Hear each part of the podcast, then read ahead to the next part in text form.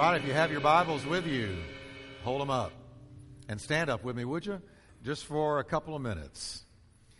And now I want you to do something. Go in your Bibles, go to Hebrews, and take a right.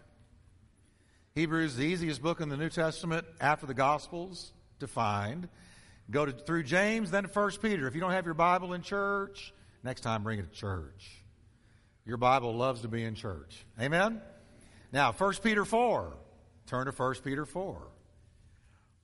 Now, I want you to find it because I want you to read it because this Wednesday night we're starting a brief three week series on living for God.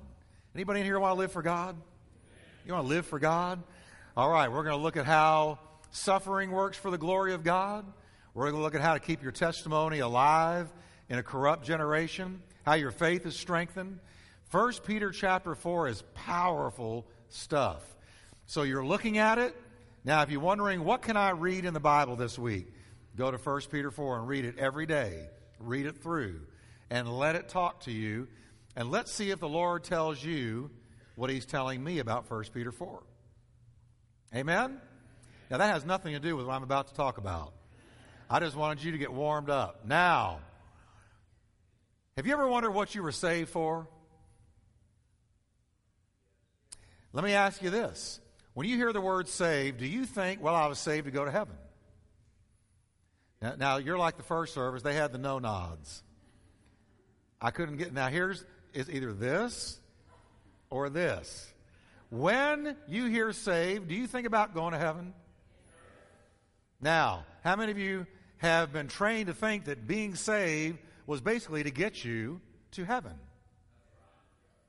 And you don't know and understand a whole lot about what He's got for you right here, right now, in the now, in this life. I'm going to share with you something today that is the will of God for you. Now, it's good works. And let's read what the Bible says in Ephesians 2:10. It's showing us what the will of God is. How many of you believe the blood of Jesus has washed you of all your sin? How many of you believe you've been born again by the power of God? Let me see. All right, watch this now. This is talking to you. Those of you that have been born again, born from above, he says, You are God's handiwork. He's working on you. That doesn't mean you were. You are ongoingly the handiwork of God. You're on the potter's wheel. And He's fashioning you every day. You are His craftsmanship. You are His work. Now, you were created in Christ Jesus to do something. What does it say? God created you to do good works. Wow, now wait a minute. That's telling me something about the will of God for my life, and I don't even have to pray about it. Now, here's a mind blower God prepared those good works for you in advance. So when you got saved, He knew you were coming all the time. Heaven didn't say, Can you believe they got saved? Even them? Nobody in heaven said that. God didn't say that. He knew you were coming all the time.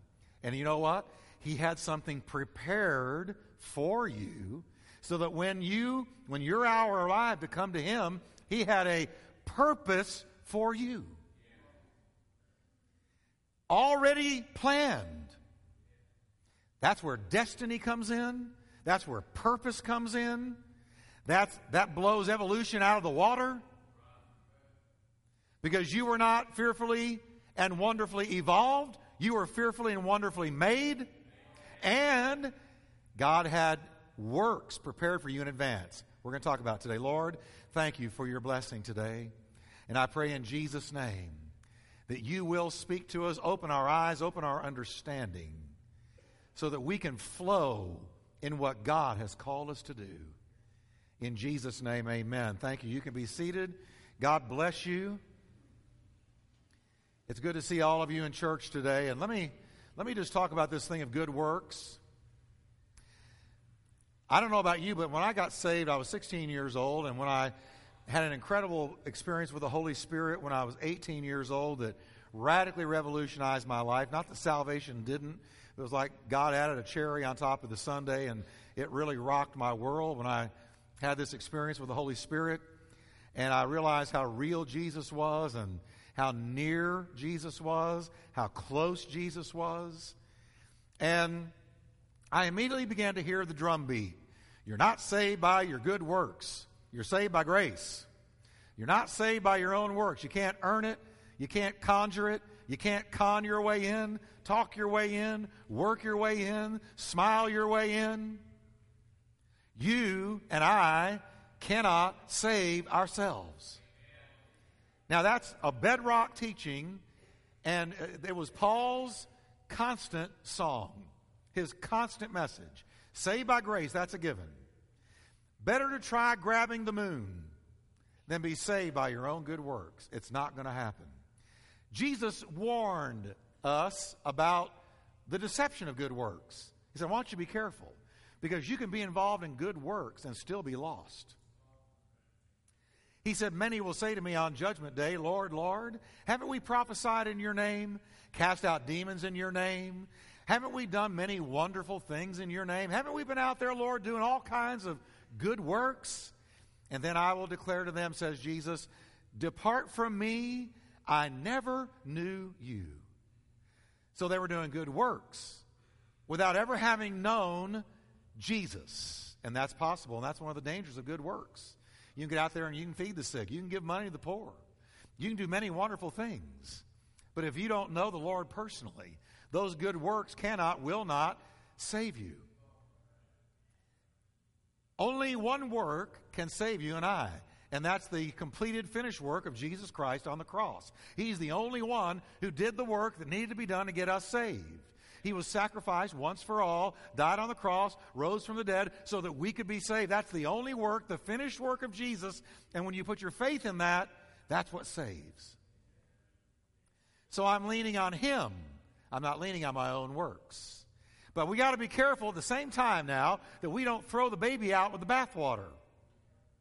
And we don't throw good works out the window and say, well, since I'm saved by grace and not by good works, they're not that important because good works are extremely important. As a matter of fact, what we're about to see is God didn't save you by good works, but He saved you for good works. Now, I'm going to say that again, and I want to sink into us today. I wasn't saved by my good works, I was living in sin. But I was saved for good works. I was saved to be involved in good works. I was saved to operate in, give my energy to, and obey God in doing good works. Good works don't save, but they should follow our salvation. James said, You say you've got faith without works? Show it to me. I'll show you my faith by my good works. So, real Bible faith. When you have Bible faith and you put your faith in Jesus Christ, then that faith will move you to involve yourself in good works every single time. So it matters then what is a good work? You say, well, we're supposed to be involved in good works. What is a good work? A good work is this a good work is whatever we do in obedience to God's will. A good work is whatever we do in obedience to God's will. Let me take it a step further. A good work is a work of compassion done in Jesus' name to accomplish his purpose in the earth. You know, you can do a good work in your own name. We see Hollywood people do it all the time. Isn't it funny when they go adopt a child from overseas or they give a whole bunch of money out of all their millions to some cause, they always make sure you know they did it. You know why? Because they did it in their name. Jesus said, lap it up because you just got your reward. You're not getting one from me. A good work is not just going and doing a good work in your name. No, a good work is a work of compassion done in Jesus' name, pointing up to God to accomplish his work in the earth. You know, Jesus talked about feeding the hungry and visiting the sick, going and seeing the imprisoned, clothing the naked, and so on and so forth. He talked about practical acts of compassion that we go and do in Jesus' name that let the world know that Jesus loves them. Because you see, here today, we've worshiped God, we've enjoyed His presence. When, when someone becomes born again, comes to Christ, and their nature is changed, and they receive the Holy Spirit to live inside of them, it says the love of God is poured out in their hearts by the Holy Ghost that is given unto them. So a child of God immediately experiences this sense of the overwhelming love of God. But that world out there doesn't see the love of God. What do they see? They see practical acts of compassion done in Jesus' name, and it makes them go, oh, well, then God loves me. They understand what they can see. So, a good work is a work of compassion done in Jesus' name in the eyes of a lost and dying world that says to that world, God is real and God really does love you.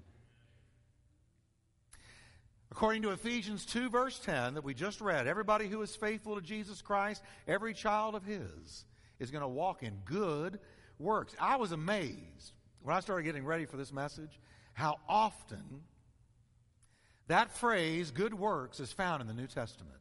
I was really surprised. And I've read the Bible all my life. Good works are the evidence of a transformed life. And the Bible has a whole lot to say about good works. Let me just give you a few examples. The Bible says, first of all, that good works are visible. They are visible. 1 Timothy 5.25, in the same way, good works are obvious, wrote Paul. Good works are obvious. And even those that are not obvious cannot remain hidden forever. Even if you do a good work behind the scenes, it's coming out sooner or later. So they are visible. They're obvious when you do a good work, and they're supposed to be obvious. Now, they are visible first to people. Jesus said, Here's what I want you to do I want you to let your light shine because you're the light of the world. And he said, I want you to do this. Let your light shine before others that they may see your good works. I want them to see your good works. I want them to see what you're doing in the name of Jesus as a good work to the glory of God. I want it to be obvious. He said, when you do a good work in my name in front of a lost and dying world, acts of compassion, feeding the sick, whatever it is that you do, he said, they're going to look up and they're going to glorify your Father who is in heaven. So there is power in doing a good work. People see it and they go, wow, look at that. That's not something that lost people, that's not something worldly people do. They're doing it in the name of Jesus. And Jesus said, they will look up and they will glorify your Father who is in heaven. Peter wrote, Live such good lives among the pagans that though they accuse you of doing wrong, they may see your good works and glorify God on the day He visits us. Not only are good works visible to people, but do you know that they are visible to God? Did you know that good works are very carefully watched and measured and rewarded by God? Jesus said, when you fast, when you pray, when you give, when you do good works, do it as unto the Father and not unto men. And then it says, Your Father who sees what is done will reward you openly. So when you do a good work in the name of Jesus, get out there with acts of compassion. And you reach out and touch somebody in His name. Do something practical for them in the name of the Lord, an act of compassion. Your Father sees it, and a blessing comes on your life. I don't know about you, but I want every blessing I can lay hold of. Anybody in here want to be blessed? And he says it's going to be such a blessing. He says he will reward you openly. That is, people will see the blessing of God on your life. It will be obvious. When you do an obvious good work, as unto the Father and not unto men, God blesses you back with an obvious open blessing. Did you know the Bible says that as Christians we're to be zealous for good works? Zealous means fervent, burning with desire. We are to be zealous for good works. Paul wrote to Titus and said that Jesus Christ gave himself for us that he might redeem us from every lawless deed and purify for himself his own special people, zealous for good works. Why did God redeem us? Not just to get us to heaven. He redeemed us so that we would be filled with burning desire, with such transformed lives, that we would do good works of compassion out there in Jesus' name with great zeal. I love zeal. It's good to be zealous in a good thing. I love zeal. It makes life worth living. I love waking up and going, man, it's going to be a great day. I'm excited about what God's going to do. I'm excited about what God is doing in my life. I'm excited about ministering to people in the name of the Lord. I've got zeal. I've got, I'm burning on the inside. I'm on fire on the inside. You know what I'm doing right now? I'm fanning the flame that's already in you. I've got some bellows up here and I'm fanning the flame that's already in you.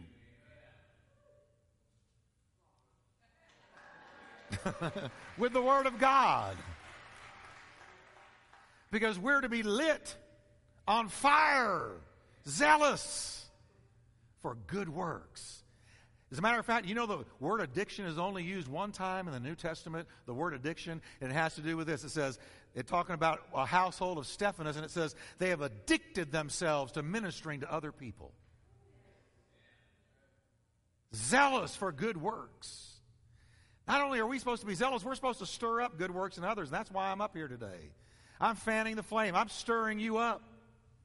I'm letting you know that life is more than getting up, taking a shower, eating a bowl of Wheaties, watching Good Morning America, getting in rush hour traffic, going through the same old grind, doing what you got to do to pay the bills, coming home, I owe, I owe, so it's off to work I go. Listen, life is more than that. Life is living for God. Life is full of zeal. Hebrews 10:24 says, "Let us think of ways to motivate one another to acts of love and to good works." I want to motivate you to good works. I want to fan the flame. I want to get you out there where you're taking Jesus into your workplace. You're taking, listen, you're not supposed to have work over here and church over here and never do the twain meet. No. Work is here, church is here, God is here in every area of your life.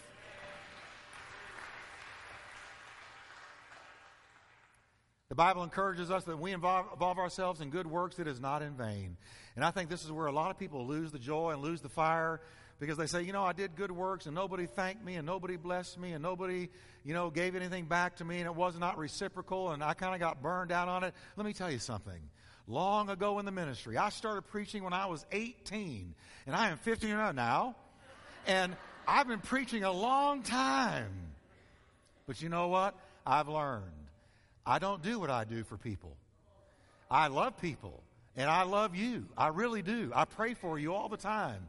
But I don't do this solely for you. No, I play for an audience of one. He's the one that's going to reward me. He's the one that's going to come back and get me. My reward is with God. So it says, Be always abounding in the work of the Lord, and let all that you do be done in the name of the Lord and as unto the Lord and not unto men. For it is from the Lord we shall receive the reward of our inheritance. 1 Corinthians 15 58 says, My beloved brethren, I want you to be steadfast, immovable, always abounding, superabounding, always involved in the good work of the Lord knowing that your labor is not in vain. You're not on a hamster's wheel leading nowhere. There is going to be a reward. You're going somewhere. God will never burn you, never leave you shortchanged. He will never sell you out. He will never leave you high and dry.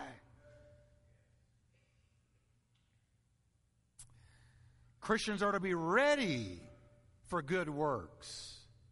Titus 3:1 remind them to be subject to rulers and authorities to obey and to be ready for every good work when it comes along. I want you to be ready for every opportunity, redeeming the time, making the most out of every opportunity, for the time is short and night comes when no man can work. The Bible tells us that we're to learn to maintain good works. That means once you start them, you don't stop them. You learn to maintain good works. Again, Paul wrote to Titus, This is a faithful saying, he said, and these things I want you to affirm constantly. He said, Paul is saying, Titus, I want this to be a broken record, a skipping record. I want you to repeat it over and over again to the people.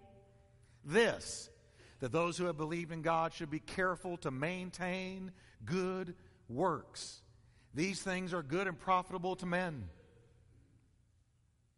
James talked about good works perfect the faith that God has put into us. Your faith will always remain at a certain level until you involve yourself in some kind of a good work that reaches out and does practical acts of compassion in the name of Jesus to further his work in this world and give glory to him.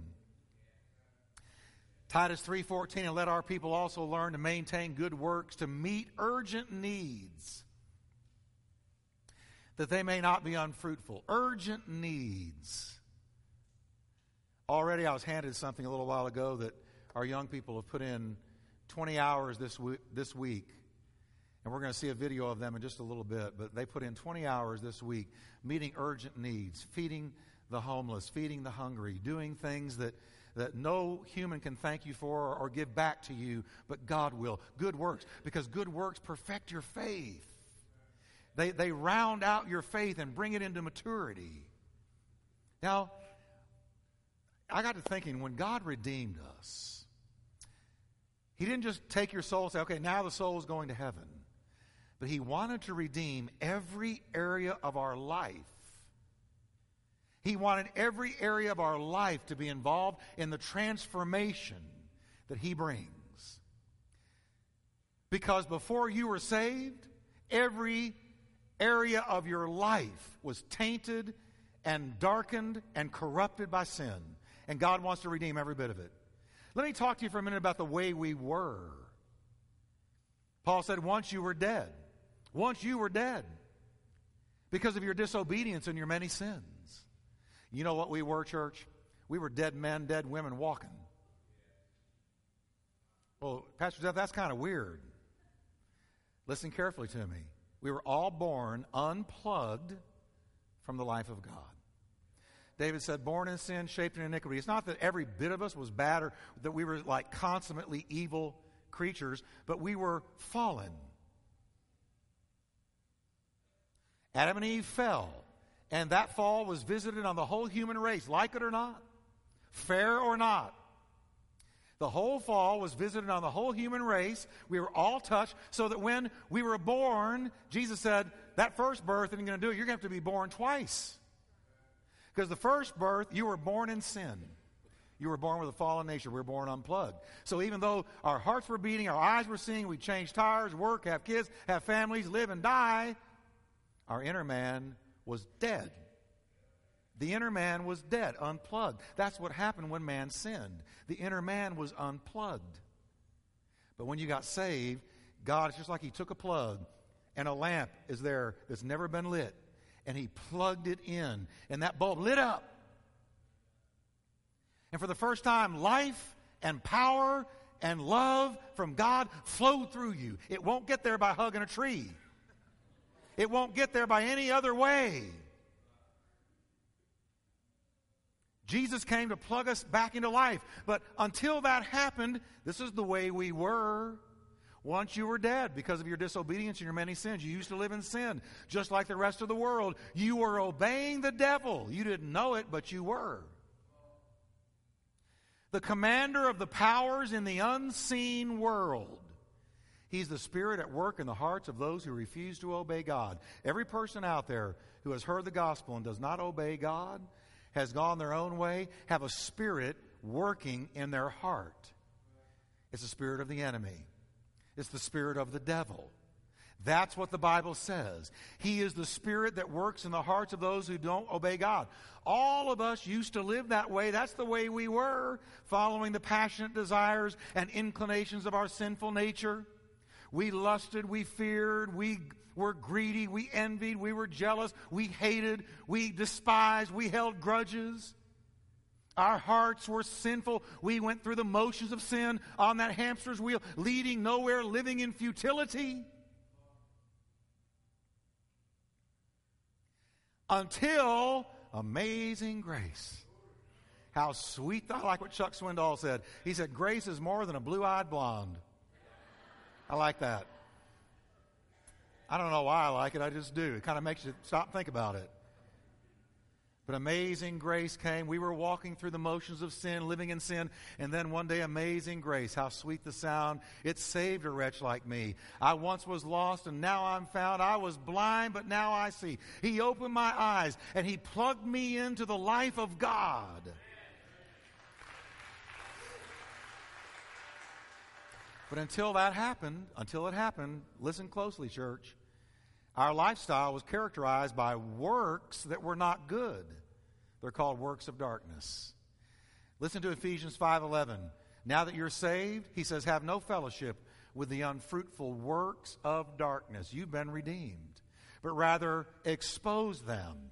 In Romans 13, 12, he says, The night is far spent, the day is at hand. Therefore, let us cast off the works of darkness and let us put on the armor of light. The Bible tells us that our works of darkness alienated us from God. And you, who once were alienated and enemies in your mind by wicked works, yet now has He reconciled. And when He reconciled us, He redeemed us, and He wants to redeem everything in our life, including our works. What you do with your energy, your time, and your decisions. So, one of the marks of a redeemed, saved, born again, blood bought child of God is renunciation of the works of darkness and involvement in good works that bring glory and honor to God. Did you know that part of your genetic code now is to do good works?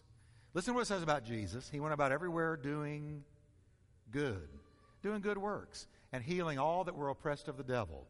Now, this one who only went about doing good lives in you now. He lives in you now. So you say, well, you know what? I still do drugs and I still drink and I do what I do because my daddy did, my granddaddy did, and it's in my genetics, it's in my family. Can I just blow that out of the water today? You've got a brand new genetic code. You've got a brand new daddy. And your brand new. I'm going to preach sometime a message called Who's Your Daddy? Because I want you to know your daddy is Father God, where we look up and say, Abba, Father. And because your daddy is Father God, you've got a brand new genetic code, and that genetic code, that DNA is Jesus' DNA, and it is for you to go do good works because that's what He did, and He's living in you. I'm about to preach a little bit today. Just about to. I'm feeling warm. Paul's stunning statement, I probably will.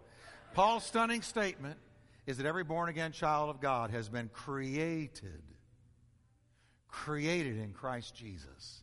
Now, let me just get this into your spirit. Created in Christ Jesus. Pluck that word, created. It's the same word the Bible uses to describe the creation of the world. You were created. What does that mean? God brought something out of nothing. He created something brand new. The Bible says if anybody is in Christ, he is a new creation. That means your nature is not a revamped nature, it's not a renovated nature, it's not a made over nature. It is a brand new act of God, miracle, creation, where God has lifed you, has changed you, has transformed you, and created something brand new inside of you. Man, if only the real truths of Christianity would hit us like they need to. This is not a New Year's resolution. This is not a rehabilitation program.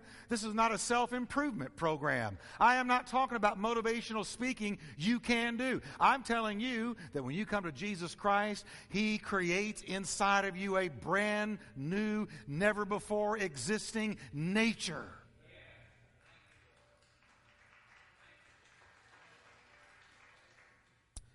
One commentator writes this When a person comes to Christ, there is a change produced in their heart that is equivalent to the act of creation, that bears a strong resemblance to God creating the universe. A change as if the person was totally made over again and has become new. He is a new man. He has new views. He has new motives. He has new principles. He has new objects. And he has new plans for his life. He seeks new purposes and he lives for new ends. There is a change so deep, so clear, so entire, and so abiding that it is proper to say, here is a new creation of God. Turn to your neighbor and say, I'm new. Now turn to the other and say, I'm brand new.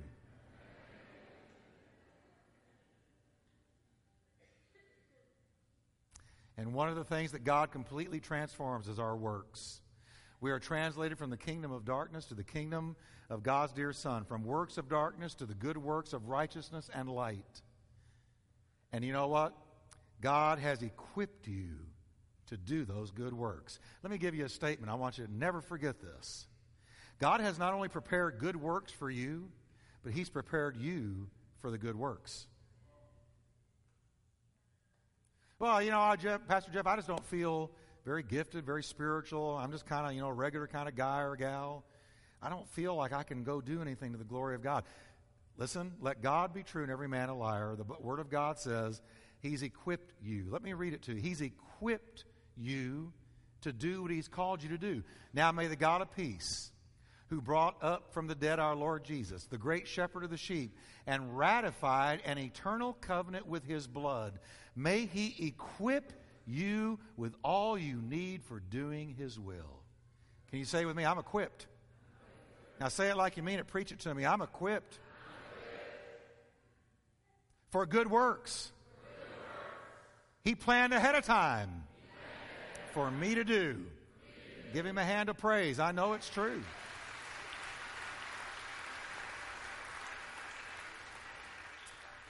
I was talking to a young lady recently who's in this room, and I would never tell you who she was, but she was saying, I'm struggling with belief in God. How do you know He's there? And I took off my watch, and I said, What would, what would you say if I told you that I found this in the dirt, and apparently it just came out of the dirt? Or what if I told you this? A tornado went through a junkyard full of metal, and of all the things it tore up and threw around, this came out. And she said, Oh, no, no, no. That's designed. I said, No, no, uh, no, come on. It just came to be. It had a lot of time, trillions of years. And eventually, this watch, ticking, keeping time, keeping a date, on time, just evolved. Well, you know that couldn't be because it's designed. I said, Really? It's designed? How do you know that? Well, obviously, it's, it's got a purpose. That's right. It's not only designed, but it has a purpose to keep time. And what I said was, you insist that this couldn't be a mistake, couldn't be happenstance, couldn't have evolved over time and chance. This couldn't have just happened. But somebody had to make it, and they had to make it for a purpose. And of course, she knew I had her. It was easy. And, and she, she'd admit it. And she began to tear up. Because, folks, to say that you who are fearfully and wonderfully and incredibly made. You make this watch look like kindergarten playtime. You. And that you would say that you just evolved over time and chance. That takes away all your purpose, all your meaning, all your destiny. It leaves you just a happenstance speck of dust moving through an incidental universe. That is not what happened. You were not fearfully and wonderfully evolved, you were fearfully and wonderfully made. Now, watch. And so, if this has a purpose, so do you. And the designer equipped it to do what it was called to do. Tell me I need to move along.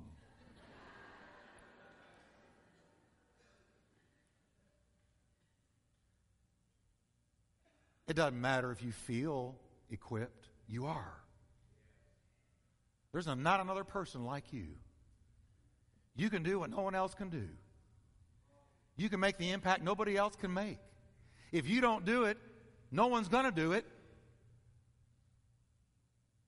You're unique, special, custom designed, made for a purpose.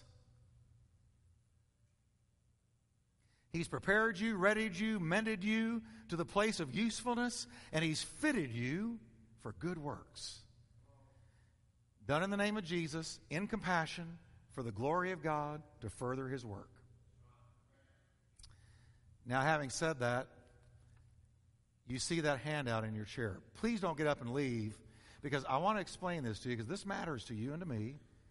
Because our church is going to go up a level and we're going to grow in faith and we're going to grow in influence. You notice this in your chair is for volunteerism.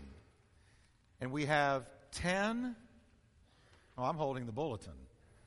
We have 10 areas where, here's what we're going to ask. We're going to ask you, we're going to, this is simply giving you something you can put a handle on and you can do. When I got saved, the first thing I did is I got involved in the work of the Lord. And getting involved in the work of the Lord, I discovered my calling. This is a volunteer application. We have gone into Burleson. We're just starting with Burleson, but you can go anywhere you want to. We've gone into Burleson. This, this church is in Fort Worth, but we went into Burleson. We met with the mayor, sat down with the mayor, and said, We just want to bless Burleson. And he knew, he thought, well, they've got an angle. They're going to ask for money here in a minute. I know what's coming.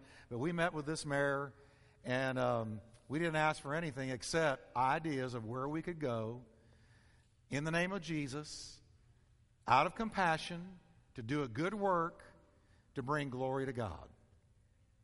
And he gave us 10 places. And here's what you do. If you're interested in just giving an hour, what we want to do this month is we want to give 200 hours from this church a good work, acts of compassion in the community. Here's my desire that if our church disappeared today, the community around us would miss us. I don't want to just do our thing behind four walls and no one knows what's going on. I want to get out there in the name of Jesus and do a good work and bless them in the name of the Lord. I was talking with a pastor recently who last month, his church renovated 29 homes of elderly people and disabled people and people that really couldn't help themselves. And it was like reality TV. They, they took them out, put them in a hotel, came in, renovated the home, and then brought them in to see their brand new renovated home. It was, oh, you know, crying and, oh, this is great. But they did it in the name of the Lord. And see, that gets out because our world doesn't believe Jesus loves you. This I know. Yeah, you repent, turn, or burn. They don't believe. Listen, that doesn't do anything anymore. Let them see your good works and glorify your Father who is in heaven. So, we have three tables out in the foyer. And these tables have a place for you to sign this, fill this out, and give it to one of our deacons. And then they will show you a table that has all the information about whatever place you choose. We're asking you to give one hour, just one hour, in the month of December, in the name of Jesus, to the glory of God. Now I'm going to ask uh, one of our elders here, George, to come up and want you, George, just tell them. Do we? Is this mic hot? There we go. Tell them just a couple of the things about it. Well, I'm excited about being a servant in Turning Point Church. I want you to be excited too. Uh, you should have seen that mayor open up to Pastor Jeff when he said, We want to touch you guys.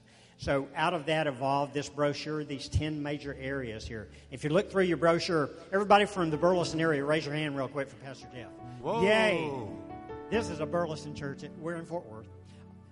There are great opportunities in Burleson. Uh, just go through your brochure. The animal shelter, taking care of animals down there, greeting the public, helping clean and, and the facilities there.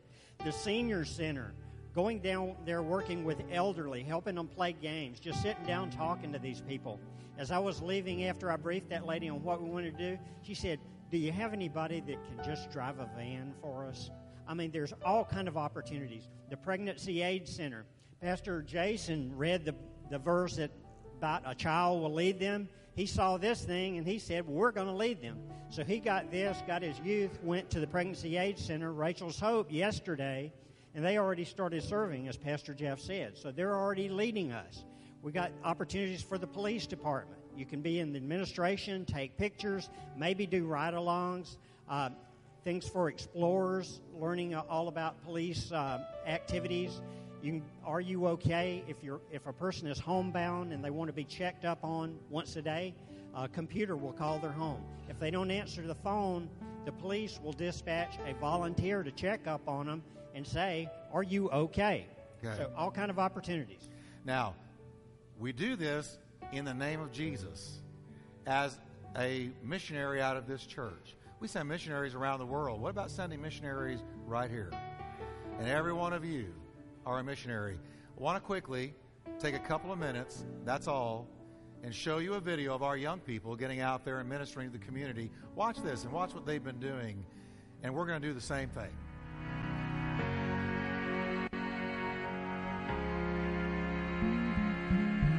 Look down from a broken sky, traced out by the city lights.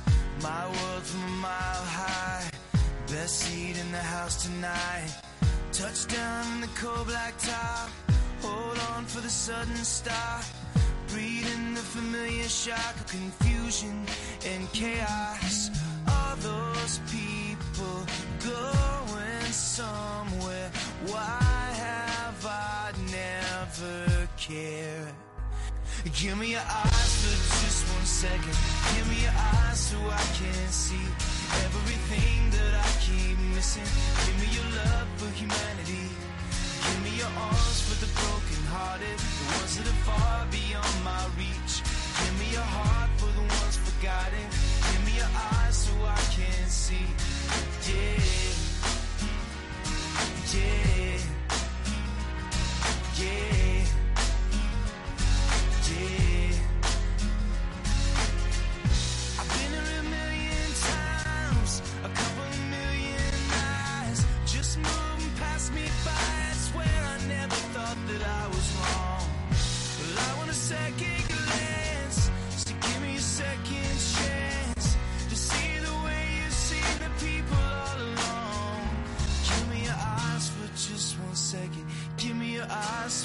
Can see everything that I keep missing.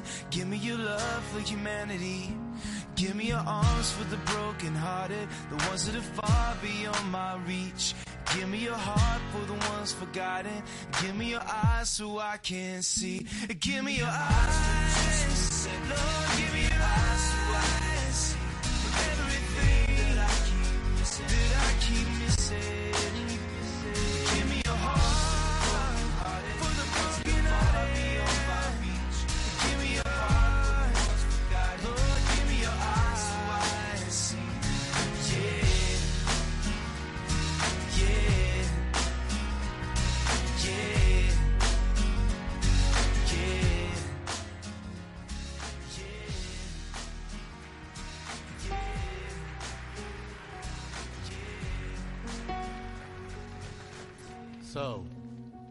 a wonderful video. Thank you, young people. And uh, if you want to just fill this out, take it back there, feel free to do so. And come out of yourself and reach somebody. It will really pick you up at the same time. Now, I'm going to go to the back. And Frank, why don't you make your way up real quickly?